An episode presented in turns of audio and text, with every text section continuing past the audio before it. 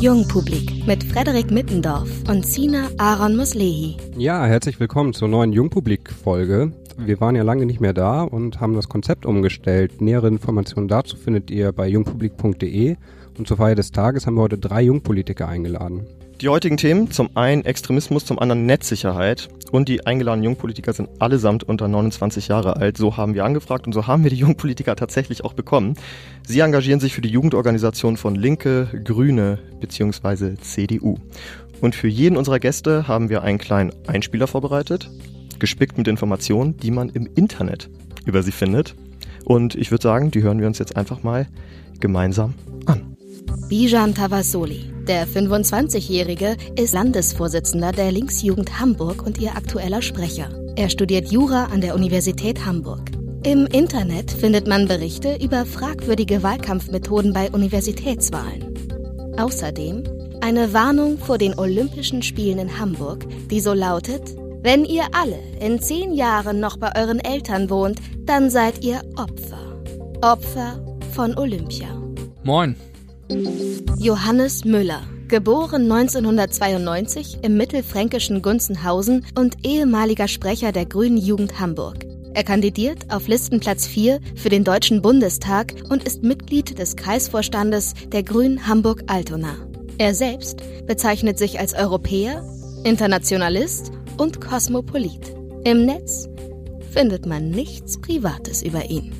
Moin. Antonia Nieke, die 26-jährige Studentin der Molekularbiologie und Biochemie, ist die Landesvorsitzende der Jungen Union Hamburg und kandidiert auf Listenplatz 7 für den Deutschen Bundestag. Gleich zweimal erlangte sie Aufmerksamkeit wegen eines Facebook-Videos, in welchem sie mit einem Ziegelstein vor der Hamburger Roten Flora zu sehen ist. Nach den G20-Ausschreitungen wurde sie im Netz deswegen fälschlicherweise als Gewalttäterin gebrandmarkt. Dass sie aber der Staatsgewalt bedingungslos den Rücken stärkt, bewies sie auf dem Schlagermove in einem T-Shirt mit dem Spruch Ich will keine Schokolade. Ich will einen Polizisten. Ja, moin moin. Antonia, die Internetseite linksunten.indiemedia.org wurde vom Bundesinnenminister mit einem Vereinsverbot belegt. Wie steht man als Landesvorsitzende der JU Hamburg zu diesem Schritt? Ja, es gibt da zwei Seiten, die man dabei beachten muss. Die eine ist natürlich, dass wir uns ähm, freuen, weil hier raus, ähm, das war ja sozusagen ein, ein Dreh- und Angelpunkt ähm, der wirklich linken Gewalt. Andererseits hat mir auch die Polizei gesagt, dass sie das eher kritisch sehen, weil damit sozusagen die, die Linksautonomen im, im Netz verschwinden und man vieles nicht mehr mitbekommt und monitoren können, kann. Mm, ähm, die Grüne Jugend und ähm, die Linksjugend solidar solidarisieren sich ja mit äh, links unten oder in die Media ähm, und sind gegen das Verbot. Da würde ich jetzt mal fragen, wieso eigentlich? Ja, was an dem Verbot schwierig ist, ist in erster Linie äh, die rechtliche Herangehensweise, denn äh, man hat diesen Kreis von Menschen, der diese Webseite betreibt, einfach als von Seiten des Bundesinnenministeriums als Verein eingestuft und dann diesen Verein verboten, gar nicht mal die Webseite an sich, denn das geht viel schwerer. Und ähm, ob dieses Verbot äh, in dieser Art und Weise Bestand haben wird, ähm, das werden wahrscheinlich Gerichte entscheiden. Bijan, du studierst Jura. Kannst du diese rechtlichen Bedenken teilen? Ich, ich, ich schließe mich der Schlussfolgerung an, dass das Gerichte entscheiden werden. Ich glaube, das ist tatsächlich, wenn man sich das anguckt, sind Vereine, das bezieht sich auf das Körperschaftsrecht, da kann man viele Sachen analog anwenden, die dann auch für Aktiengesellschaften oder für andere Gruppen ähm, möglicherweise anwendbar sind. Aber mir geht's gar nicht so sehr um die diese konkrete Maßnahme, sondern mir geht's vielmehr darum, dass wir immer mehr Freiheit im Netz verlieren und dass wir hier immer mehr zu einem zensierten Netz kommen. Und ich glaube, das ist nicht das Netz, was wir haben wollen. Ich erinnere mich noch an meiner Jugend, da war das quasi ein wilder Westen. Ob das jetzt sinnvoll ist, weiß ich nicht, aber zumindest hat man damals die Möglichkeit, alle möglichen Meinungen ähm, frei wahrzunehmen. Und das ist ein sehr, sehr wertvoller Baustein gewesen, die Demokratie im 21. Jahrhundert zu erneuern. Und ähm, also es ist ja unbestritten, dass auf Indie Media auch Gewaltaufrufe oder Bekennerschreiben veröffentlicht wurden. Ähm, Wie würdet ihr, also würdet ihr dann sagen, das muss unzensiert im Netz bleiben oder äh, da muss es andere Mechanismen geben, die greifen? Also es gibt ja die Möglichkeit, dann gegen den individuellen Aufruf vorzugehen. Sind ja, Indie-Media ist ja eine Plattform, genau wie zum Beispiel Facebook, nur eben nicht kommerziell. Und bei Facebook geht man ja auch nicht bei allen Beiträgen, die auf Facebook gegen ja, Strafgesetze zum Beispiel verstoßen, geht man ja auch nicht gegen Facebook vor, sondern man geht dann gegen diejenigen, die das da posten vor. Und ich glaube, das wäre der Weg gewesen, mit in die Media umzugehen. Und das wurde de Maizière ja auch auf der Pressekonferenz von vielen Journalisten gefragt, warum er diesen Weg denn gar nicht gegangen ist. Und ich glaube, die Frage hängt damit zusammen, dass wir gerade einen Bundestagswahlkampf haben. Ja, das ergibt vielleicht auch insofern Sinn, als dass man sagen könnte, ähm, das Facebook-Beispiel, da werden Individuen verfolgt und man geht dann nicht gegen Facebook vor. Es ist aber unbestritten wahrscheinlich, davon gehe ich jetzt mal aus, deswegen auch die Frage an dich, dass man auf Facebook einfacher an Bestandsdaten rankommt von den jeweiligen Nutzern als auf links unten. Ist das nicht so? Da werden ja teilweise sehr, sehr anonym, also dass es schwierig ist nachzuverfolgen, wer das war, Dinge geschrieben, die womöglich gegen Strafgesetze verstößen könnten. Vorsicht, weil jetzt sagt man ja quasi, dass die Plattform äh, die Nutzer registrieren sollte, dass das, äh, dass das eine Voraussetzung ist. Und gerade bei einer journalistischen Plattform als die sich ja links unten eben selbst gesehen hat, in die Media als journalistisches weltweites Projekt, ähm, kann man, glaube ich, nicht sagen, dass das Voraussetzung, Voraussetzung sein sollte, sondern da geht es auch um die Frage, dass man sowas anonym machen könnte. Und gerade jetzt mal die praktische Seite, bei Facebook kann man sich auch mit Tor einloggen und dann einen Account erstellen, sodass es überhaupt nicht möglich ist, das zurückzuverfolgen. Und insofern, bei denen, die mit Klarnamen auf Facebook posten, ist das sicherlich möglich. Aber bei denen, die mit Klarnamen auf Indie Media gepostet haben, war das genauso möglich. Ja, aber zieht dann dieses Argument, das du vorher gebracht hast, noch? Gegen Individuelle vorzugehen, wenn man nicht an die Daten rankommt? Ja, ich glaube, dass man tatsächlich an die Daten rangekommen wäre. Also ich habe mir in die Media ab und zu mal angeguckt. Mhm. Aus Interesse oder? Ja, es war für mich ein Nachrichtenportal. Ja. Das war jetzt nicht das Wichtigste in Einborn, aber dort hat man Sachen zum Beispiel über die rechte Szene, über NSU-Morde und so. Da waren sie einige der ersten, die darüber berichtet haben. Ich kenne auch viele Journalisten, die das tatsächlich als Quelle genutzt haben. Ja. Und da waren bei diesen Gewaltaufrufen, die gerade angesprochen worden sind, da waren viele Gruppen dann auch tatsächlich genannt. Da waren dann extreme Gruppen, die zu Gewalt aufgerufen haben, gegen die man hätte vorgehen können. Antonia, du hast irgendwie in einem Slogan gesagt, jeder Extremist ist Mist. Ja. Das ist ja erstmal eine sehr pauschale Aussage. Be- Bevor wir jetzt hier weiter über Extremismus diskutieren, was ist dein Extremismusverständnis? Also, oder wer ist ein Extremist?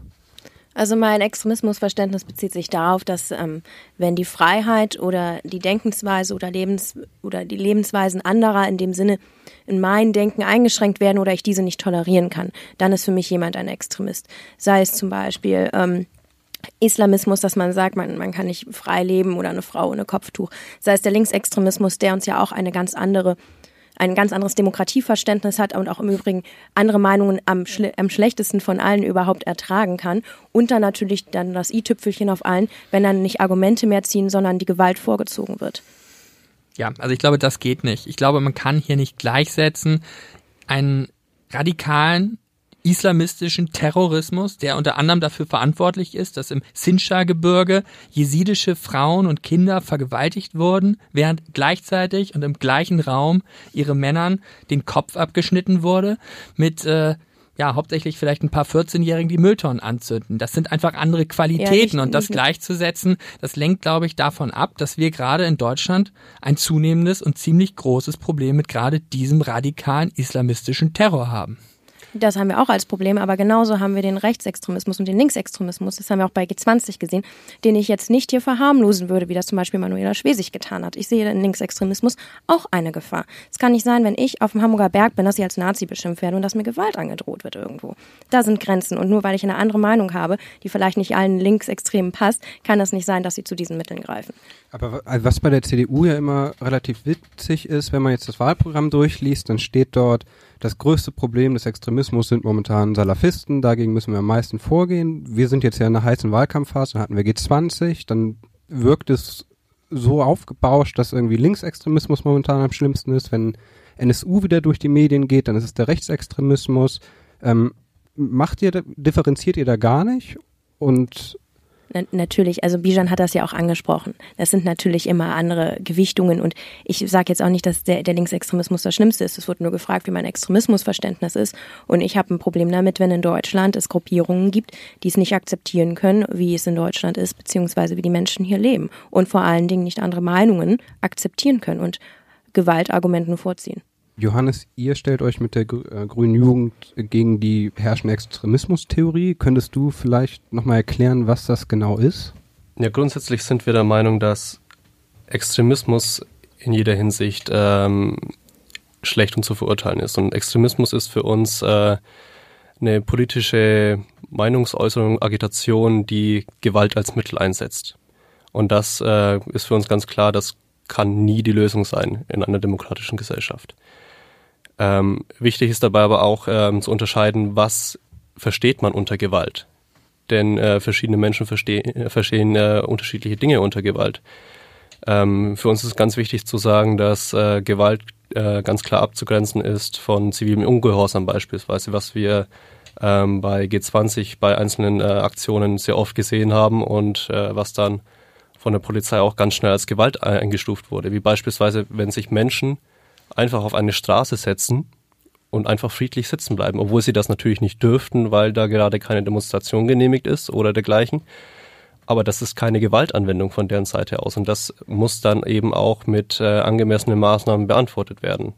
Also Extremismus ist erst wirklich Extremismus, wenn Gewalt angewendet wird. Wenn Gewalt angewendet wird oder Gewalt auch vorbereitet oder propagiert wird. Ja, oder auch schon meiner Meinung nach das Gedankengut in dem Sinne vertrieben wird. Bijan ist schon ganz unruhig. Ja, was, aber was ich, würde, dazu? ich würde Toni tatsächlich zustimmen. Also ich glaube, Gewalt ist etwas Verabscheuenswürdes, äh, äh, was ganz Schlimmes, aber ich glaube, das Problem, wenn wir über den islamischen Terror sprechen, das fängt schon vorher an. Das fängt schon dabei an, wenn man eben salafistische Hassprediger einfach frei predigen lässt, wenn man die Leute davon überzeugen lässt. Und so ist es in Hamburg geschehen, nach Syrien zu gehen und dort äh, für den islamischen Staat zu sterben.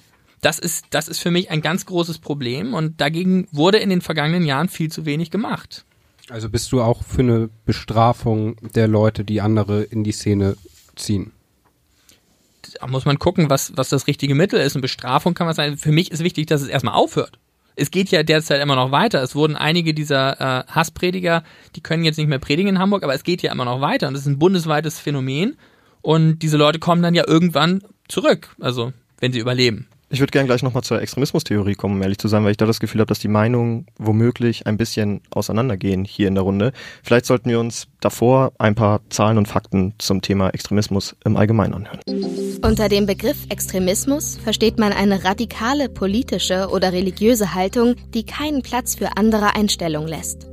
Ämter greifen auf den Begriff zurück, um Gegner der freiheitlich-demokratischen Grundordnung zu klassifizieren. 8500 gewaltbereite Linksextremisten, etwa 12.000 gewaltbereite Rechtsextremisten und 1600 gewaltbereite Islamisten soll es zurzeit in der Bundesrepublik geben. Staatliche Angebote und Nichtregierungsorganisationen sind bestrebt, Präventionsarbeit zu leisten und Aussteigern behilflich zu sein. Seit 1992 fördert der Bund Programme und Maßnahmen zur Extremismusprävention. Im Jahr 2001 hat er auch die Demokratieförderung in den Blick genommen. Anwerbungsversuche finden heutzutage mehr im Netz als auf der Straße statt. YouTube, Facebook und Twitter bieten vergleichsweise niedrige Einstiegshürden für alle Beteiligten. Gefährdete junge Erwachsene können sich schnell mit extremistischen Gruppierungen vernetzen. Wenn man sich die Programme anguckt, nicht nur von euren Mutterparteien, sondern auch von euren Jugendorganisationen, dann fällt vor allem zu dem Thema meiner Ansicht nach eine Sache auf. Die Linke oder die Linksjugend schreibt sehr, sehr viel gegen den Rechtsextremismus, spart aber in größten Teilen, ich würde sogar fast sagen, das, was ich gelesen habe, da steht nichts über den Linksextremismus drin. Umgekehrt ist das bei der CDU und bei der Jungen Union so, dass man sehr viel gegen islamistischen Terror, natürlich auch gegen den Linksextremismus schreibt, dass man mehr Linksextremismusprävention beispielsweise fordert, das ist das, was die Junge Union sagt. Man spart aber ja in großen Teilen den Rechtsextremismus aus. Wieso sind nicht nur die Mutterparteien, sondern jetzt speziell in eurem Falle die Jugendorganisationen nicht in der Lage, beide Themen einfach adäquat zu behandeln und beidem gleiches Gewicht zuzuteilen? Und Bijan wird wieder ein bisschen unruhig, bitte? Ja, und zwar glaube ich eben nicht, dass, also der Linksextremismus, den gibt es so für mich nicht. Weil ich finde, jemand, der tatsächlich sich der Gewalt bedient, um seine politischen Ideen, was auch immer das für Ideen sein mögen, durchzusetzen, äh, der verliert dadurch jede Glaubwürdigkeit für diese politischen Ideen und das ist für mich dann nicht mehr links und ich glaube, das sehen auch die meisten ähm, meiner Genossinnen und Genossen äh, so und deswegen reden wir nicht über Linksextremismus, sondern wir reden dann über Gewalttaten, die wir verurteilen. Und was ist jetzt der Unterschied zum Rechtsextremismus? Also da könnte man ja auch sagen, das sind einzelne Gewalttaten, die verübt werden. Wenn man in der Argumentationslinie Nein, also ich bleibt. glaube, dass man äh, worüber reden wir denn, wenn wir jetzt über Linksextremismus reden? das frage ich wollen? dich, das frage ich dich. Worüber reden wir? Ja, das frage ich mich eben auch. Ja. Ich, ich finde eben nicht, dass das etwas ist, was man gleichsetzen könnte mit, mit äh, Rechtsextremismus. Ich sehe halt nicht genau, was damit beschrieben sein sollte. Ähm, ich glaube, da werden Leuten politische Motive zu äh, geschrieben, die in Wirklichkeit einfach nur Gewalt ausleben wollen und die vielleicht das, äh, ja, also das ist, glaube ich, das, was hier das Problem ist. Leute, die halt Gewalt ausüben wollen, die das auf der Straße machen wollen, die das gegenüber anderen Menschen machen wollen. Und dann werden diese Ideen denen zugeschrieben. Also es ist rein unpolitisch eigentlich. Also Gewalt ist für mich unpolitisch. Gewalt ist falsch. Gewalt ist ein Verbrechen. Johannes, es, es, ohne unterbrechen zu wollen, aber ähm, man findet auch, ich sag mal, im Internet findet man auf Seiten der Grünen Jugend auch Stellungnahmen, die, in denen es heißt, dass man sich auch gegen die sogenannte Extremismustheorie stellt. Ist das auch deine Meinung? Ja, man muss zuerst mal sagen, dass Gewalt nicht per se unpolitisch ist. Also gerade im, im rechten Spektrum äh, muss man schon ganz klar feststehen, dass Gewalt ähm, oft wirklich ein Mittel zur Durchsetzung der Politik ist, also zu einer, ja, wie auch immer gearteten faschistischen Politik. Das kann im linken Bereich auch auf einzelne Leute sicherlich zutreffen. Ähm, aber gerade wie wir bei G20 jetzt äh, wieder sehen konnten, ist nicht alles, was ähm, in, in so einem Kontext stattfindet, ähm, der linken Szene zuzuschreiben. Also ich würde auch vollkommen unterschreiben, dass, äh, dass diese Menschen nach meinem Verständnis äh, dass das Linkssein verlieren. Das würde ich absolut unterschreiben. Aber einige Einzelne werden sicherlich für sich proklamieren, sie wären trotzdem links. Nichtsdestotrotz haben wir bei G20 gesehen, dass äh, unglaublich viele Trittbrettfahrer und einfach Hooligans, ich würde sie einfach unpolitische Hooligans nennen, ähm, einfach mitgemacht haben. Weil sie einfach Bock hatten, mal so richtig über die Stränge zu schlagen, weil sie gemerkt haben, okay, es passiert ihnen hier gerade nichts, ähm, Polizei greift nicht direkt durch, kann das teilweise auch gar nicht. Ähm, und ähm, das wird in der öffentlichen Debatte aber dann ganz schnell als links gebrandmarkt, obwohl da ganz viele Menschen dabei waren, die einfach völlig unpolitisch waren und einfach mal, salopp gesagt, die Sau rauslassen wollten. Teilt das, Antonia? Es geht so. Also es ist ja bekannt in Hamburg, dass der 1. Mai und jetzt G20 sozusagen das ähm, Wacken für die Linksextremen ist. Also dann pilgern sie ja nicht nur aus Hamburg, sondern aus ganz Deutschland oder ganz Europa hierher, um, wie man das jetzt ja gerade für harmlos gesagt hat, die Sau rauszulassen. Aber andererseits ist natürlich, wie wir das jetzt oder ihr das jetzt identifiziert, ist sei nicht mehr links. Aber wer sich doch dennoch dem schwarzen Block zugeschrieben hat und was auch dort gerufen wurde für Parolen, und das waren nicht nur einzelne, muss ich dann doch schon sagen, ist es immer noch, ist es ähm, ein, ein, ein linksextreme, es ist eine linksextreme Handlung und sie ist auch politisch.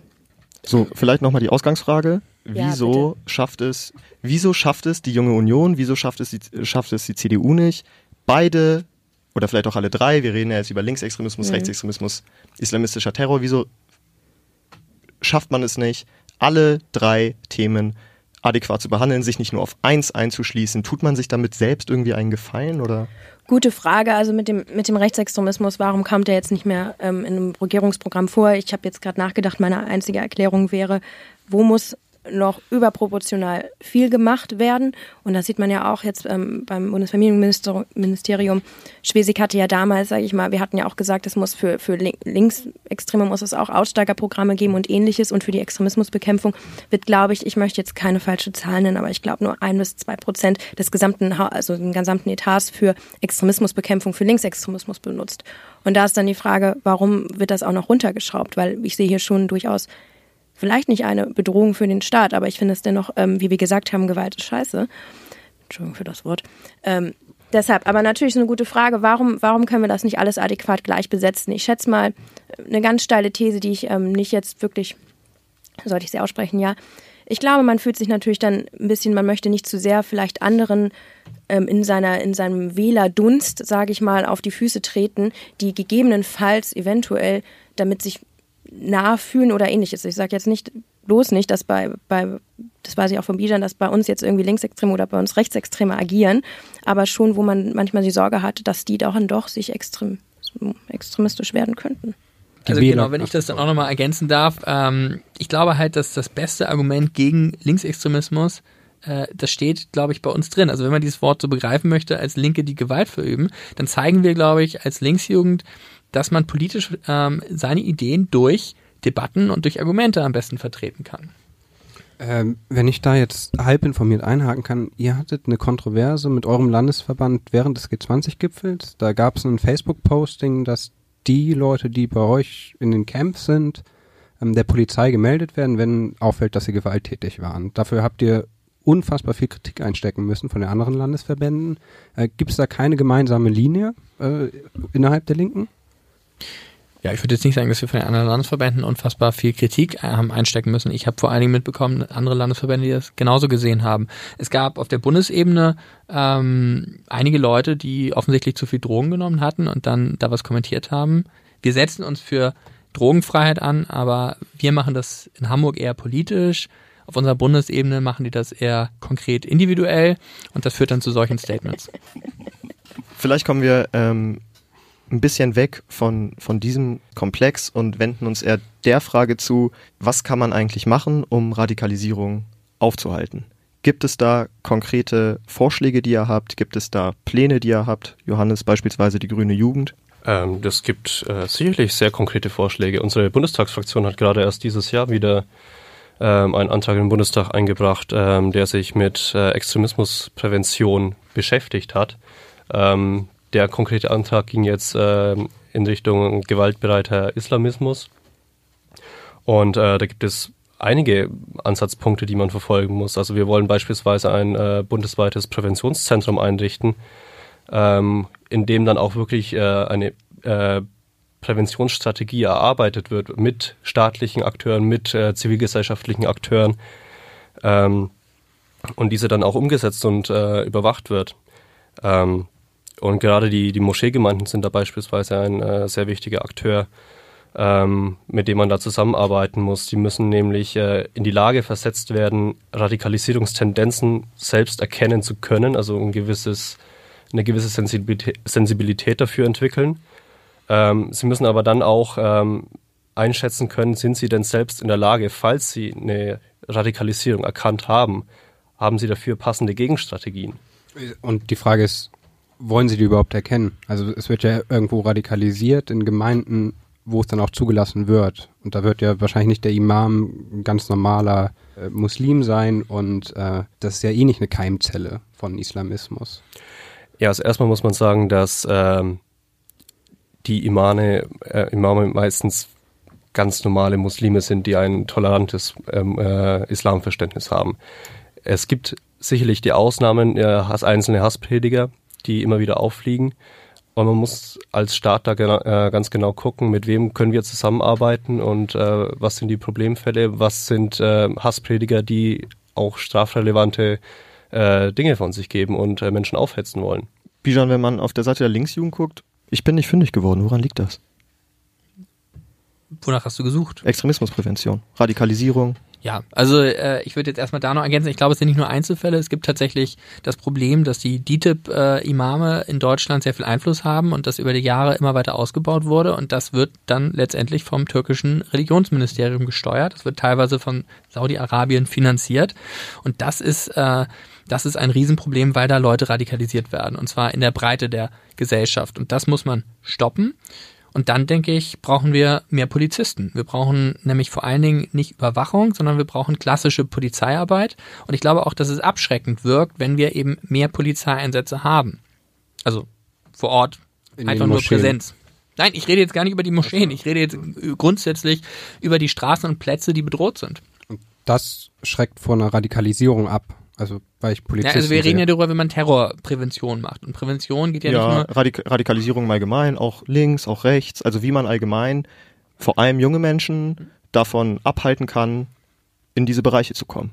Ja, also das wichtigste Argument ist natürlich das Argument. So. Also die zwei genannten Sachen sind jetzt einmal wichtig. Ich glaube, wir brauchen mehr Polizisten. Ich glaube, wir brauchen eben äh, ein ja, Verbot, muss man gucken, wie man das, es gibt ja auch Staatsverträge mit der Türkei, muss man gucken, aber das muss, das muss aufhören. Und dann das Letzte ist, dass man es schaffen muss, äh, die besseren Argumente zu haben und die auch an den Mann zu bringen oder an die Frau. Und das Problem, was wir derzeit haben, ist, dass wir mit unserer deutschen Außenpolitik nicht die Glaubwürdigkeit haben, die wir in diesen Fragen bräuchten, weil wenn man jetzt, wir kommen jetzt ins 17. Jahr, dass wir in Afghanistan Demokratie, dem Land Demokratie durch militärische Besatzung bringen wollen. Und da fragt man sich dann auch, wie viele Jahrzehnte soll das noch weitergehen? Und was hat das jetzt direkt mit der Prävention in Deutschland zu tun? Naja, dass die, die also die Islamisten speisen sich ja auch, speisen sich ja auch dadurch, dass äh, ähm, dass sie eben auf die deutsche Außenpolitik verweisen können, dass sie sagen, das ist der Feind, der tötet in Afghanistan, der liefert äh, Waffen an die Amerikaner, die in Pakistan Drohnenkrieg machen. Das wird gesteuert von den Basen der Amerikaner in zum Beispiel Rammstein. Und das ist einfach ein Problem. Und wenn man da dann sagt, ja, okay, das stimmt vielleicht. Nee, das, das muss aufhören. Also es kann nicht sein, dass wir uns am Drohnenkrieg beteiligen, an dem unschuldige Menschen in Pakistan sterben. Punkt. Ich möchte gar nicht penibel sein, aber ähm, ich möchte trotzdem nochmal die Gelegenheit nutzen, um nachzufragen, weil ich mir vorstelle, es gibt viele junge Menschen, die Lust haben, sich über verschiedene, vor allem auch Inhalte, die aktuell sind in Deutschland, zu informieren. Und es gehört sicherlich auch die, die Frage Extremismus oder Prävention von Radikalisierung dazu. Wieso findet man sowas nicht auf eurer Internetseite? Also ich gehe ja nicht auf die Straße und warte auf einen Infostand, damit mhm. ich informiert werde. Ich als junger Mensch gehe überwiegend ins Internet, ich gucke mir die Position an und dann sehe ich, dazu gibt es nicht. Ist das nicht eine Art von Informationspolitik, die einen eher dann von Parteien abbringt, vor allem wenn man Erstwähler ist? Ja, auf jeden Fall. Also da muss man, also muss ich Selbstkritik üben. Äh, wir in Hamburg machen das hauptsächlich über Facebook und äh, eben, wie du gerade eben angesprochen hast, den Infostand, weil wir da hauptsächlich im direkten Gespräch arbeiten. Ähm, und wir schätzen das auch mit den, mit den Jugendlichen hier direkt in Kontakt zu treten, auch nicht nur am Infostand, sondern zum Beispiel auch auf Demonstrationen, anderen Aktionen. Aber was wir im Netz äh, verstärken müssen, ist unsere Website und auch das rechtzeitige Online-Stellen von Inhalten. Ähm, Antonia, auch da ähnlich angeknüpft, wieso findet man bei den Standpunkten der JU so wenig konkrete Ansätze für Extremismusprävention? Ihr seid doch die jungen Menschen, das ist doch auch ein Thema, was Jugendliche und junge Erwachsene betrifft und ihr konzentriert euch eher auf, um ein paar Beispiele zu nennen, Videoüberwachung in öffentlichen Plätzen, setzt euch für eine Verbunddatei Linksextremismus ein. Ähm, da ist das Kind doch eigentlich schon halbwegs in den Brunnen gefallen, oder nicht? Da macht sogar eure Mutterpartei mehr. ähm, ja, könnte man jetzt auch Selbstkritik üben. Natürlich, ich sage jetzt mal so, das war jetzt immer nicht unser großes Steckenpferd in dem Sinne zu sagen, wir machen jetzt nochmal extra Punkte, weil wie wir hier jetzt ja schon sehen und wir sind zwei, drei sehr äußerst heterogene und ähm, in diametral in andere Richtungen schreitende Jugendorganisationen oder politische Gesinnungen, aber dennoch sind wir uns ja alle einig was, was Extremismus betrifft und Gewalt und ähnliches, dass dies zu stoppen ist. Und da ist es natürlich so, braucht man da wirklich nochmal einzelne Thesen. Ganz klar, natürlich sollten wir da auch was aufzeigen, was tun. Absolut. Aber ja, warum, warum findet man das nicht im Netz? Also ich muss, ja, muss ich mir auch an die eigene Nase fassen. Ist das wirklich ein Thema, was wir bespielen mit eigenen Punkten oder nicht? Könnte man natürlich durchaus mehr machen. Ich würde auch nochmal gerne auf die Vorfrage eingehen. Wie kann man insgesamt Extremismus und vielleicht kann ich dadurch sozusagen das Kind aus dem Brunnen wieder rausretten. Und zwar, ich bin der Meinung, Extremismus schützen oder Menschen vor dem Extremismus zu schützen. Neben, Gott sei Dank hast du diese, weil ich fand das ein bisschen marginalisiert zu sagen, es gibt nur ein paar Imame, die durchaus DTIP ist eine große, ist eine große Problematik und ich bin auch froh, dass es immer mehr sozusagen Theologiestudien äh, der Islamwissenschaften gibt in Deutschland, dass wir auch unsere eigenen Imame in dem Sinne ausbilden können, dass wir es besser steuern können, dass sowas nicht passiert. Aber auch mal ganz generell gesprochen, was gegen Extremismus hilft, ist Aufklärung. Aufklärung mit Argumenten, Aufklärung zu zeigen, auch gegen Toleranz oder also für Toleranz und ähnliches. Und da denke ich, knüpfen wir dann doch schon auf unserer Seite an und ähnliches mit Aufklärung. Was sind wirklich politische Punkte? Wie agiert man demokratisch? Und dafür sind wir Jugendorganisationen ähm, ja eigentlich verantwortlich, jungen Menschen an die Demokratie heranzuführen und ihnen auch eine Art und Weise beizubringen, beziehungsweise also nahezubringen, wie eigentlich, sage ich mal, meine Gedanken oder meine Meinung ich richtig und ordentlich in, sage ich mal, in unsere Demokratie, in unser Land einspeise. Und zwar nicht mit Gewalt oder mit Überspitzungen, sondern mit Toleranz, sei es dann Anträgen, die dann in die Mutterpartei gehen und so weiter, dann fange sich an, die Mühlen zu drehen. Ja, ich denke, man muss sich bei Extremismusprävention aber nicht nur, man darf sich nicht nur auf die Moscheegemeinden äh, fixieren, man muss auch ganz viele andere ähm, Aspekte mit, mit in Betracht ziehen, beispielsweise die, unsere Schulen. Ein ganz wichtiger Punkt, äh, um Extremismus präventiv zu bekämpfen, äh, ist beispielsweise ein bekenntnisorientierter islamischer Religionsunterricht, damit die Schülerinnen und Schüler ähm, ein kritisches Selbstreflexions, ähm, eine kritische Selbstreflexionsfähigkeit ähm, bekommen äh, und das einschätzen können. Äh, denn was, ähm, was auffällig ist, dass viele der Attentäter tatsächlich religiöse Analphabeten sind, die ihre eigene Religion nicht wirklich kennen. Ein weiterer Punkt ist beispielsweise, wir sollten auch ähm, eine, eine kompetente muslimische Gefängnisseelsorge aufbauen. Denn äh, das Letzte, was wir wollen, wenn, wenn Menschen eine Gefängnisstrafe absitzen, ist doch, dass sie aus der Gefängnisstrafe heraus radikalisiert hervorgehen. Und deswegen äh, braucht es da auch äh, eine Seelsorge, die an die Menschen auch wirklich herankommt. Und nichtsdestotrotz ähm, äh, müssen wir ja demokratischen, demokratische muslimische Jugendarbeit deutlich mehr fördern, als wir es bisher tun. Bijan würde jetzt ja, ich würde da gerne widersprechen, weil ich glaube, ein bekenntnisorientierter Religionsunterricht, ein islamischer Religionsunterricht, das führt genau dazu, dass man die Jugendlichen dann separiert und dass man denen sagt, hey, du bist Moslem, du bist was anderes und du hast jetzt deinen eigenen Unterricht da. Und egal wie gut man den macht, und man darf nicht vergessen, dass die ersten, die den machen, das sind nicht unbedingt die neu ausgebildeten, sondern das sind eventuell die Leute, die man aus der Türkei gekriegt hat. Äh, aber egal wie gut man den macht, man differenziert dann zwischen den Jugendlichen und zeigt denen, du bist was anderes. Und das ist genau das Bewusstsein, aus dem dann der Terror entstehen kann. Nicht direkt, aber über einige Umwege. Und ich glaube, stattdessen sollte man einen verpflichtenden Ethikunterricht für alle machen, wo man sagt, egal was du für ein religiöses Bekenntnis hast, das sind die Werte, die uns alle verbinden. Aber wir sind uns doch einig darin, dass wir islamischen Religionsunterricht an den Schulen brauchen, um Nein. kritische Selbstreflexion zu halten. Nein, ich sage, man braucht Ethikunterricht und ich, wer, wenn du mir da zustimmen würdest, ja, ich glaube, wir Ethik brauchen Werte, über die alle sich nee, einig was, sind. Was ich damit meine ist, äh, Religionsunterricht kann ja auch ein Teil von Ethikunterricht sein. Also Unterricht über Religion. Etwas den über den Islam lernen. So genau, also das, das ist was anderes. Bekenntnisorientierten Unterricht lehne ich ja. ab. Ähm, ich würde auch, also ich meine, ich, man hört das oft, diese Leute seien religiöse Analphabeten und das hört man dann von Leuten, die eben eine andere Auslegung dieser Religion vertreten. Ähm, ich finde es aber schwierig. Also wenn man sich zum Beispiel anguckt, die Taliban, ja, äh, der Name leitet sich davon ab, dass ihre Haupttätigkeit darin besteht, äh, den Koran zu lesen und äh, den Islam zu lernen und zu lehren. Diesen Menschen dann vorzuwerfen, sie würden sich nicht genug mit ihrem ähm, mit ihren heiligen Büchern auskennen, finde ich schwierig. So, insbesondere wenn das dann von jemandem kommt, also ich meine jetzt nicht dich, aber das kommt dann oft von Menschen, die selber noch weniger Ahnung auf jeden Fall von dieser Religion haben. Aber dann würdest du dem Islam jetzt ja indirekt unterstellen, dass er gewalttätig ist oder dass er die Kapazität hat, äh, Leute zu radikalisieren, für Anschläge zu sorgen und so weiter. Wenn die Taliban sich den ganzen Tag damit beschäftigt und dann daraus gewalttätige Taten resultieren. Ich glaube, aus, also ich glaube, aus jedem Buch kann man verschiedene Auslegungen ziehen, nur ich finde, man kann da nicht die eine Auslegung komplett absprechen, weil es sind schon Elemente drin und ähm, es gibt einen politischen Islam, der tatsächlich Elemente hat, die ich, wo, wo ich finde, dass die nicht mit unserem Grundgesetz vereinbar sind, gerade was die Stellung der Frau angeht. Okay, wäre es dann nicht der richtige Schritt, jetzt auch um auf deinen Ethikunterricht einzugehen, in dem Ethikunterricht halt auch ähm, Islam, Christentum und so weiter noch mit einzubinden, um vielleicht eine westlichere Sicht oder eine aufgeklärtere Sicht auf den Islam zu vermitteln?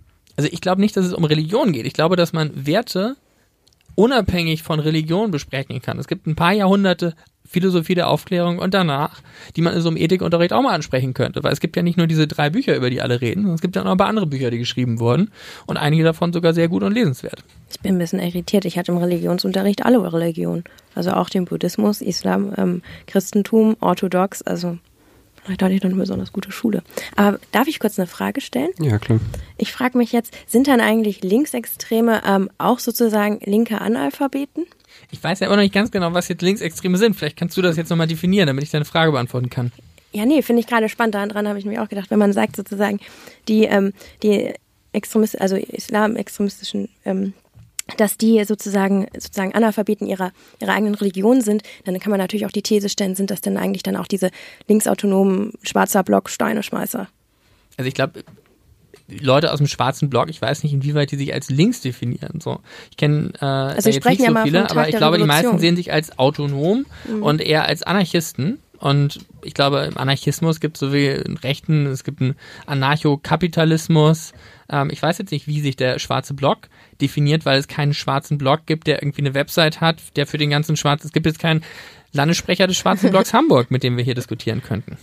Ich komme immer wieder zurück zu den Fragen, die ich stelle, weil ich äh, eine knackige Beantwortung haben möchte. Ähm, vielleicht mache ich das ein bisschen konkreter, weil das dann irgendwie besser funktioniert. Wenn wir ganz konkret werden, wie kann ich den 16-jährigen Schüler von Extremismus, von Radik Radikalisierung fernhalten? Wie kann ich den 22-jährigen Lehrling oder Studenten von Radikalisierung fernhalten? Und wie gelingt das bei einem 35-jährigen, der eine Familie hat und arbeiten geht? Es muss doch irgendwie unterschiedliche Ansatzpunkte und Angebote geben oder ist das einfach eine Fehlvorstellung von mir? Ja. Es kann doch nicht sein, dass den 22-Jährigen das anspricht, was den 45-Jährigen Na, anspricht. ich glaube, das Problem liegt in der Extremismustheorie selbst. Weil wenn man all diese Da waren Sachen vermischt, Anfang, da waren wir genau, am Anfang. ja, ja, aber ich meine, jetzt stellt sich das ja raus, wenn man nämlich all diese Sachen vermischt, die Frage, wie man gegen radikalen islamistischen Terror vorgehen möchte, mit der Frage, wie man gegen Rechtsradikalismus vorgehen möchte, also das sind schon mal zwei komplett unterschiedliche Fragen. Und wenn man dann eben noch den 14-Jährigen, der Mülltonnen anzünden möchte, aus welchen Gründen Gott weiß auch immer, äh, damit reintut, dann findet man nicht eine Lösung, die all diese drei Probleme beheben kann. Und deswegen glaube ich, sollte man die einzelnen Probleme für sich angucken und dann für sich auch da Lösungen entwickeln. Und die können ganz unterschiedlich sein, die Lösungsansätze. Ich muss ehrlich gestehen, ich sehe sie nicht. Also ich sehe nicht verschiedene Lösungsansätze. Es sind immer die gleichen Sachen, die man hört. Auch äh, die beziehen sich vielleicht auf verschiedene Richtungen, aber es gibt nicht verschiedene, klare, konkrete Pläne für verschiedene Lebensentwürfe der Leute, für verschiedene Richtungen, dass man sagt, man baut Angebote auf, wo man Leute, wo man Personen reinholen kann, die wirklich womöglich von Radikalisierung betroffen sind. Es gibt, also salopp gesagt, reicht es, wenn wir eine Stelle gründen und eine Hotline schalten.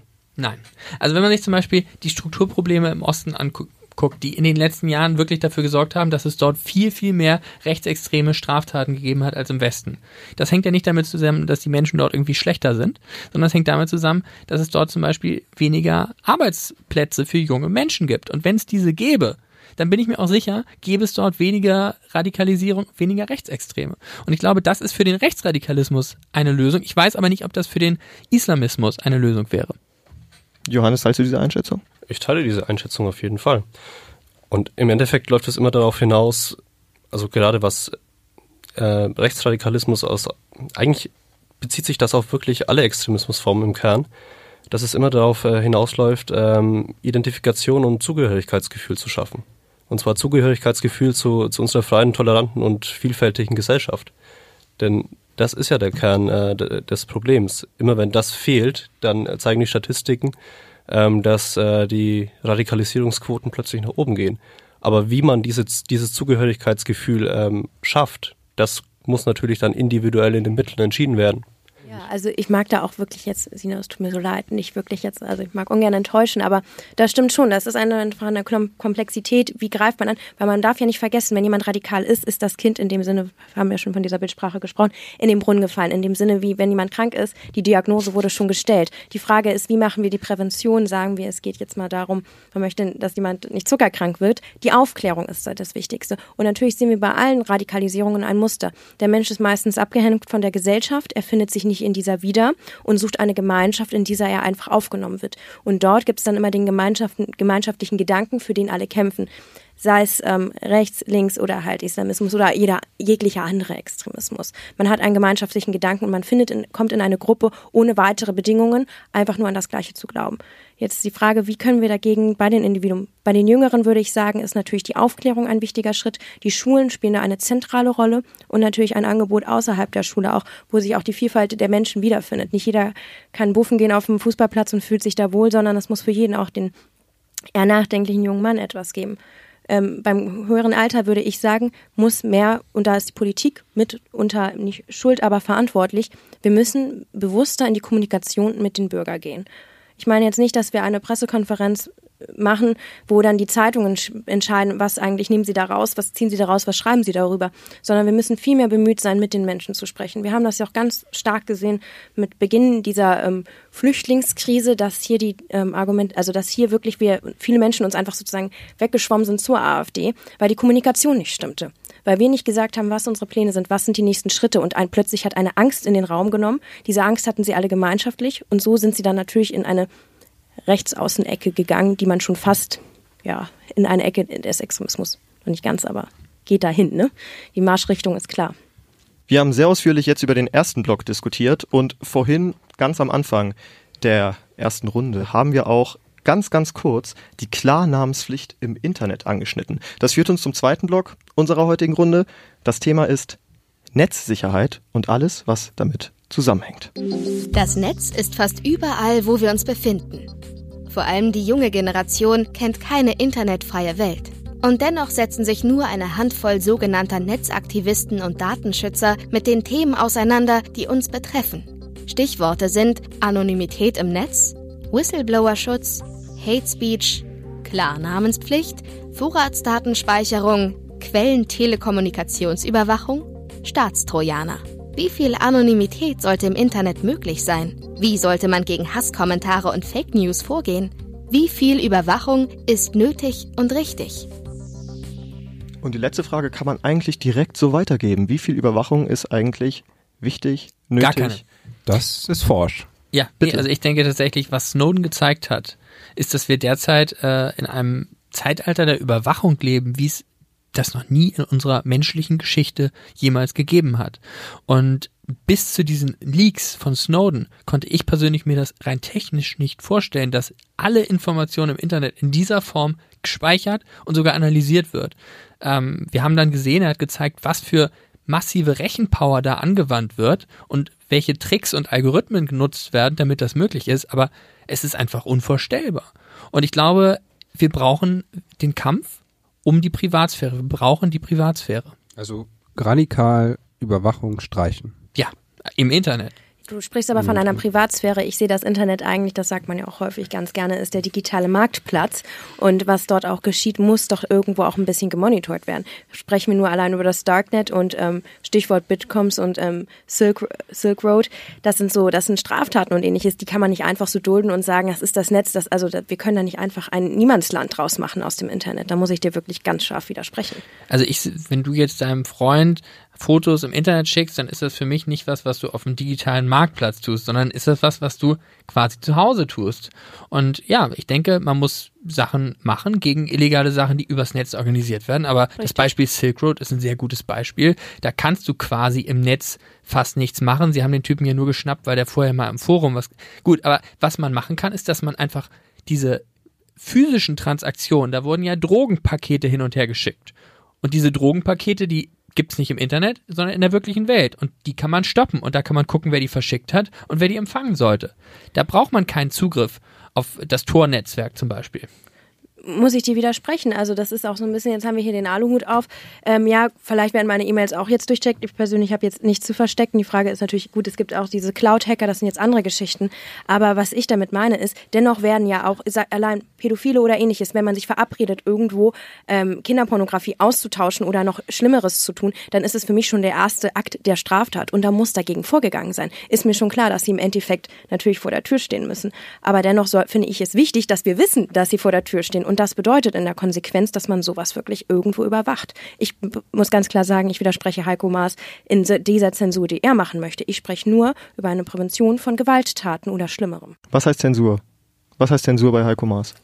Ja, es fing ja damit an, dass er beispielsweise ähm, im Internet schon oder bei Facebook ja, sag ich mal, wenn es in Hate Speech ging und ähnliches, dass er dies halt immer schon automatisch, ohne dass es gemeldet wird, dass es wirklich aus dem Internet rausfiltriert wird. Und das hat jetzt ja auch schon mal gezeigt, es gibt ja immer noch, das war ja auch ein großes Thema in den letzten Wochen, zumindest bei der JU, dass es ja immer noch diese eine, diese eine Facebook-Gruppe gibt, die sich gegen Israel ähm, ausspricht und da auch extremistische Dinge postet, auch gegen Israel, gegen Juden, diese weiterhin besteht. Aber andererseits, wenn ich irgendwas anderes poste, das plötzlich verschwindet von Facebook, eine Zensur zum Beispiel, das, da bin ich auch dagegen. Gut, das hat nicht Heiko Maas zu verantworten, aber bei Instagram keine weiblichen Nippel, aber männliche. Was ist das denn das?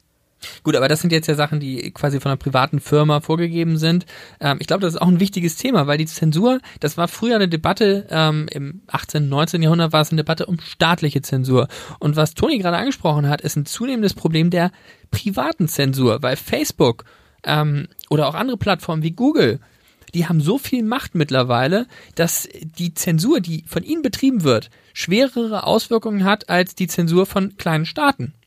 Und das heißt, dass wir da auch gucken müssen, wie wir da Wege finden. Ich glaube, das sind schwierige Probleme, weil diese Unternehmen zumeist in den USA sitzen und wir da mit deutschem Recht nicht besonders weit kommen. Es ist allerdings so, dass zum Beispiel Google natürlich abhängig ist von Werbeeinnahmen auch in Deutschland. Und ich glaube, das ist ein Ansatzpunkt, wo man es hinkriegen kann, dass, ähm, dass man da vielleicht mehr staatliche Kontrolle hat.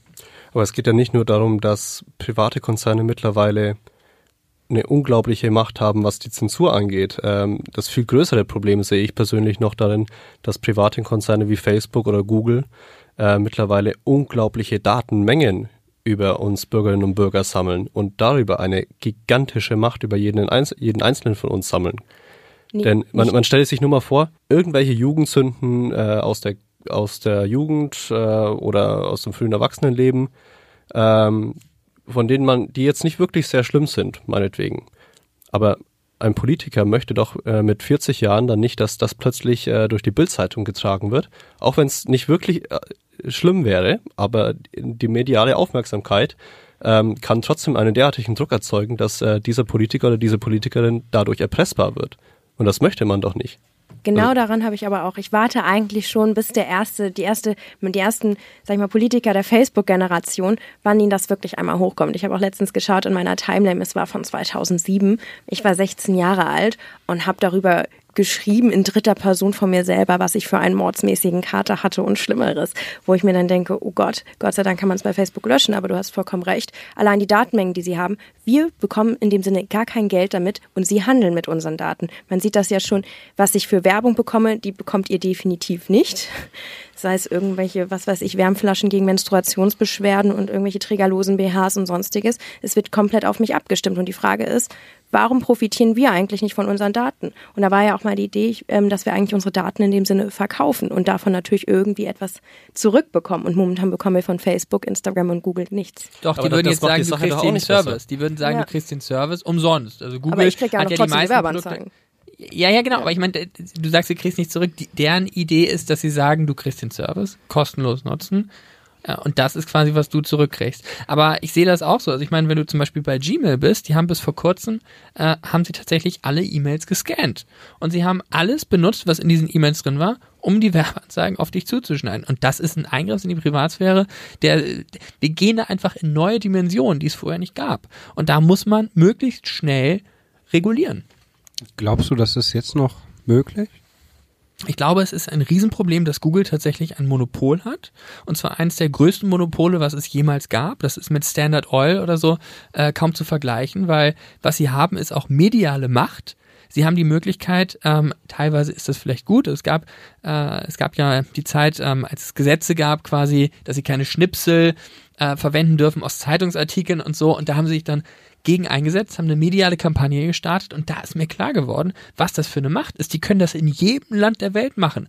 Wenn die eine Regierung stürzen wollen, könnt ihr das ohne Probleme medial durchsetzen. Das ist eine Macht, dagegen ist die Springerpresse in den 60er Jahren nichts. Antonia, du hast vorher gesagt, naja, dass meine E-Mails durchgescannt werden, so viel habe ich jetzt auch nicht zu verstecken. Ist das ein Argument, das zu gestatten oder habe ich dich einfach falsch verstanden? Nein, irgendwo sehe ich das ähm, schon so, wenn es jetzt darum geht, dass irgendwelche Kinderleben geschützt werden durch zum Beispiel Kinderpornografie oder so ähnliches, habe ich nichts dagegen, dass meine E-Mails in dem Sinne gescannt werden, ob da irgendetwas ein Prozess ähm, hintersteht. Wo ich ein Problem gegen habe, da muss ich auch Bijan zustimmen, ist, dass wenn ich jetzt mit Freunden per Mail über meine nächste Frankreich-Reise spreche, dass ich genau wirklich instant fünf Minuten später Werbeanzeigen zu Frankreich, zu Reisen dorthin und ähnliches bekomme. Das ist der Fehler. Aber ich denke schon, dass man dem Staat die Möglichkeit geben muss, in dem Sinne, also meine Post wird natürlich auch nicht geöffnet. Jetzt kommen wir in eine gute, interessante Diskussion. Aber ich sage schon, es gibt, wenn es einen Verdacht gibt, und sollte dieser, finde ich, kann man danach schauen. Und wenn sich der also hat man vorher aber schon gesammelt? Oder Johannes? Wenn, wenn wir plötzlich alle 80 Millionen Bundesbürgerinnen und Bundesbürger überwachen und in ihre private Kommunikation eingreifen, dann verlassen wir doch unseren freiheitlich-demokratischen Grundrahmen. Und ich finde auch, vielleicht mit der Argumentation von dir, Antonia, könntest du ja sämtliche Überwachung rechtfertigen. Ich könnte sagen, das möchte ich aber nicht. ne, jede Ja. Straße Ja, aber das wäre die logische Konsequenz daraus. Ich habe nur gesagt, wenn es, wenn es jetzt den Verdacht gibt, ich würde was Illegales tun und auf dieser Grundlage, ich bin nicht der Damit kann ich total leben. Also, Genau, dass man dann das sagt, mit ich. Richtervorbehalt, äh, dann ist sowas in Ordnung. Also, ich bin ja nicht gegen jede Überwachung, ich bin nur gegen jede allgemeine Überwachung. Dass man dann mit Richtervorbehalt, im Das Einzelfall kann man ja auch Wohnungen durchsuchen. Das Okay. ist klar. Aber das, das ist auch wirklich wichtig, darauf hinzuweisen. Es muss wirklich einen konkreten Anfangsverdacht geben und dann muss, muss die Justiz, da muss, äh, da muss die Judikative ganz klar sagen, okay, es gibt diesen Anfangsverdacht, der ist gerechtfertigt. Äh, In diesem Fall brauchen wir eine zielgerichtete Gefahrenabwehr, denn das ist das, worauf wir immer abste ähm, abstellen müssen, die zielgerichtete Gefahrenabwehr. Und die ist tausendmal effektiver als Pauschalverdächtigungen ähm, gegenüber allen Bundesbürgerinnen und Bundesbürgern äh, und dann die Massenüberwachung einzuführen. Und noch ein weiterer Aspekt, wenn ich ihn vom ersten Teil auch aufkomme, hier mit Intermedia ähm, links unten, darf man nicht vergessen, die Polizei. Sogar die Polizei hat gesagt, der Staatsschutz hat gesagt, es war ein Fehler, es zu verbieten, weil dadurch geht ihnen eine Plattform verloren, wo sie sozusagen Linksextremismus oder Gewaltstraftaten, wie wir es jetzt auch immer benennen möchten, monitoren konnten. Sie konnten es überwachen, sie konnten zum Teil abschätzen, was wird passieren, mit wie vielen Menschen passiert ist. Und wenn wir das aus dem Netz verdrängen und daraus eine schöne heile Welt machen, dann gibt's halt das Darknet und dann wird es auf, dann passiert es auf Kanälen, die wir nicht mehr so zugreifen können und nicht mehr so wirklich schützen können und dann wissen wir nicht, was passiert. Ja gut, das war halt ein Wahlkampfmanöver der CDU. Also in letzter Instanz kann man es dann doch. Man kann dann natürlich äh, versuchen, den Zugang zu Tor zu erschweren. Aber das ist ja eine Sache, die bis jetzt nur wirklich autoritäre Regime versucht haben. Und ich hoffe, dass es so weit dann in Deutschland nicht kommt. Nur, äh, ich meine, das Argument, wir sind ja, glaube ich, alle gegen Kindesmissbrauch. Ich glaube, darüber muss man nicht reden. Nur das Problem ist, dass mit diesem Argument oder mit ähnlichen Argumenten wird dann meistens eine Tür geöffnet, um danach das dann auch für alle anderen möglichen Sachen einzusetzen. Ich glaube, das ist das Problem und dagegen müssen wir uns in den nächsten Jahren wehren, dass da nicht noch mehr unserer Privatsphäre eben ähm, gefährdet wird und gleichzeitig müssen wir halt ähm, den Kampf gegen die privaten Monopole eben führen, die dabei sind, diese Privatsphäre auf eine ganz andere Art und Weise zu gefährden. Und wo, wo das Überwachungsthema, das ist ja oft sehr abstrakt. Also was, wie gefährdet mich Überwachung jetzt persönlich konkret? Aber gerade jetzt im, im Nachgang von G20 konnten wir das ganz, ganz konkret an einem Beispiel sehen. Bei G20 wurden 32 Journalistinnen und Journalisten die Akkredit Akkreditierung entzogen. Die hatten keine Ahnung, weshalb sie jetzt plötzlich ihren Job nicht mehr ausführen dürfen. Und das, das waren keine Extremisten oder irgendwas. Das waren teilweise Menschen, die irgendwann mal vor Gericht gestanden haben, dann teilweise freigesprochen wurden, und zwar nicht äh, aus Mangel an Beweisen, sondern wegen bewiesener Unschuld. Aber in äh, Dateien, in Speicherdateien der Polizei, des BKAs, wurden diese dann nicht gelöscht. Also wo ihre Unschuld bewiesen war. Oder beispielsweise ein, ein Spiegeljournalist hat einmal mit der, äh, mit der Natur- und Umweltschutzorganisation Robin Wood Plakate aufgestellt. Nicht ganz legal, die Plakate durften da nicht stehen. Er hat vom Richter damals eine Verwarnung bekommen. Aber was ist die Konsequenz daraus? Er wird 15 Jahre lang gespeichert in der Datei für politisch motivierte Kriminalität und darf irgendwann später im Laufe seines Lebens seinen Job nicht mehr ausführen. Ihr seid eigentlich auf einer Linie. Oder sehe ich das falsch? Ihr seid auf einer Linie, ihr seid gegen die Vorratsdatenspeicherung allesamt? Also mit Datenspeicherung, das, es geht jetzt ja, es gibt ja viele komplexe Dinge. Ich glaube, das ist ganz viel, aber auch hier vielmehr ein ähm, Generationskampf in dem Sinne. Wir sind natürlich und wir gehen ganz anders mit, mit der digitalen Welt um, als ich, sage ich mal, unsere Eltern das tun oder ähnliches. Aber wo ich natürlich Vorratsdatenspeicherung, ja, nee, bin ich, da habe ich auch ein bisschen mit Bauchschmerzen, muss ich ehrlich sagen. Nee, aber das klingt ja sehr konstruktiv, wie ihr aufeinander eingehen könnt zu dem Themenkomplex. Wäre das nicht vielleicht auch eine Maßnahme jetzt an die große Politik, dass man bei so einem Thema parteiübergreifend miteinander arbeitet? Ich glaube, das ist schwer im Wahlkampf. Aber ich finde die Idee tatsächlich gut. Ähm, ich glaube, weil was Toni gesagt hat, stimmt meiner Meinung nach, dass das mehr ein Konflikt ist äh, in den Parteien zwischen alt und jung. Und ähm, ich glaube, bis jetzt hat da niemand die ausgefeilten Pläne, wie man diese Probleme angeht, weil die Probleme ändern sich ja auch von Tag zu Tag. Und ich kann mir durchaus vorstellen, dass, äh, dass man da sinnvolle Lösungen, vielleicht zieht man zum Beispiel den äh, Chaos äh, Computer Club dazu ähm, und äh, bereitet dann mit Jugend jugendorganisationsübergreifend vielleicht ein Programm vor. Fände ich, fände ich eine gute Idee. Ihr seid alle drei aus Hamburg, ihr seid eigentlich auf einer Linie und wenn du sagst, es geht im Bundestagswahlkampf ist es schwer. Du sprichst wahrscheinlich von den Mutterparteien, jetzt gar nicht von den Jugendorganisationen. Naja, danach sind ja vier Jahre Zeit. Meinst du, das passiert dann oder liegt man dann auf einer Linie, aber in Wirklichkeit muss jetzt keine Zusammenarbeit sein. Die Beschlüsse kann man dann irgendwie auf dem nächsten Bundeskongress alleine machen. Also wer, wer auch immer mit uns dafür kämpfen möchte, dass die Vorratsdatenspeicherung nicht wieder Gesetzeskraft erlangt. Momentan ist sie ja ausgesetzt, weil Gerichte mehrmals entschieden haben, dass sie dem Grundgesetz widerspricht oder der Europäischen Grundrechtecharta widerspricht. Aber wer mit uns da zusammenarbeiten möchte, der ist jederzeit willkommen. Und äh, wenn das die junge Union ist und äh, die ihre Mutterpartei überzeugen kann, dann Herzlich gerne. Und es ist ja auch nicht so, dass wir da komplett gegen Zusammenarbeit wären. Also wir haben ja in der Vergangenheit bei wirklich wichtigen Themen, als zum Beispiel Nazis nach Barmbek gekommen sind und demonstriert haben, da haben äh, alle Jugendorganisationen, also auch die hier nicht vertretenen Julis und äh, die Jusos gemeinsam demonstriert. So, das finde ich wichtig bei wichtigen Themen und das könnte tatsächlich auch so ein Thema sein. Es fehlt uns an Zeit, aber sicherlich nicht an interessanten Themen. Bei ähm, zwei von euch sind Bundestagskandidaten. Es besteht na, vorhin wurden schon irgendwie über die Möglichkeiten gesprochen, wie hoch die Möglichkeiten sind, äh, einzuziehen. Rein theoretisch würde es gehen. Antonia, du bist in der kommenden Legislaturperiode im Bundestag. Was ist das Erste, was du ändern wirst? Oh, das Erste, was ich ändern würde. Das kommt jetzt unerwartet. Das Erste, wofür du dich einsetzt. Alleine kann man ja vielleicht jetzt nicht unbedingt im Bundestag etwas ändern. Wofür setzt du dich ein? Was ist dein Thema? Also eins meiner wichtigsten Themen, was mir wirklich am Herzen liegt, ist ähm, der demografische Wandel, der auf uns zukommt. Ähm, in 30 Jahren werden über 8 Millionen Menschen über 80 Jahre alt sein. Ein Viertel wird dement sein, die Hälfte pflegebedürftig. Da müssen wir eingreifen und vor allem würde ich dann sagen, die Vereinbarkeit von Beruf und Familie vor allem für junge Frauen, sprich Homeoffice, Digitalisierung, da kommt vieles zusammen, aber das ist eigentlich die Zukunft. Wir müssen jetzt langsam uns aufrappeln, gleichberechtigt arbeiten können, leben können und eine Familie haben. Johannes? Das Problem, das uns momentan am drängendsten ist, äh, ist tatsächlich die Klimaerhitzung. Äh, denn wir, also wir müssen wirklich äh, jetzt in die Gänge kommen, um das noch einigermaßen äh, äh, ja, wuppen zu können. Denn was gerade in den USA geschieht, ähm, das sehen wir ja gerade. Ein Hurricane nach dem anderen, der Rekordausmaße hat, äh, verursacht größte Schäden überhaupt. Und das ist da tatsächlich eine Auswirkung des Klimawandels. Und das Thema müssen wir angehen. Und Bijan zuletzt. Ja, also ich kenne die nicht für den Bundestag, ich bin darüber auch ehrlich gesagt ganz glücklich. Wünsche den beiden natürlich viel Erfolg, obwohl ich selber natürlich äh, mit beiden Stimmen die Linke wähle.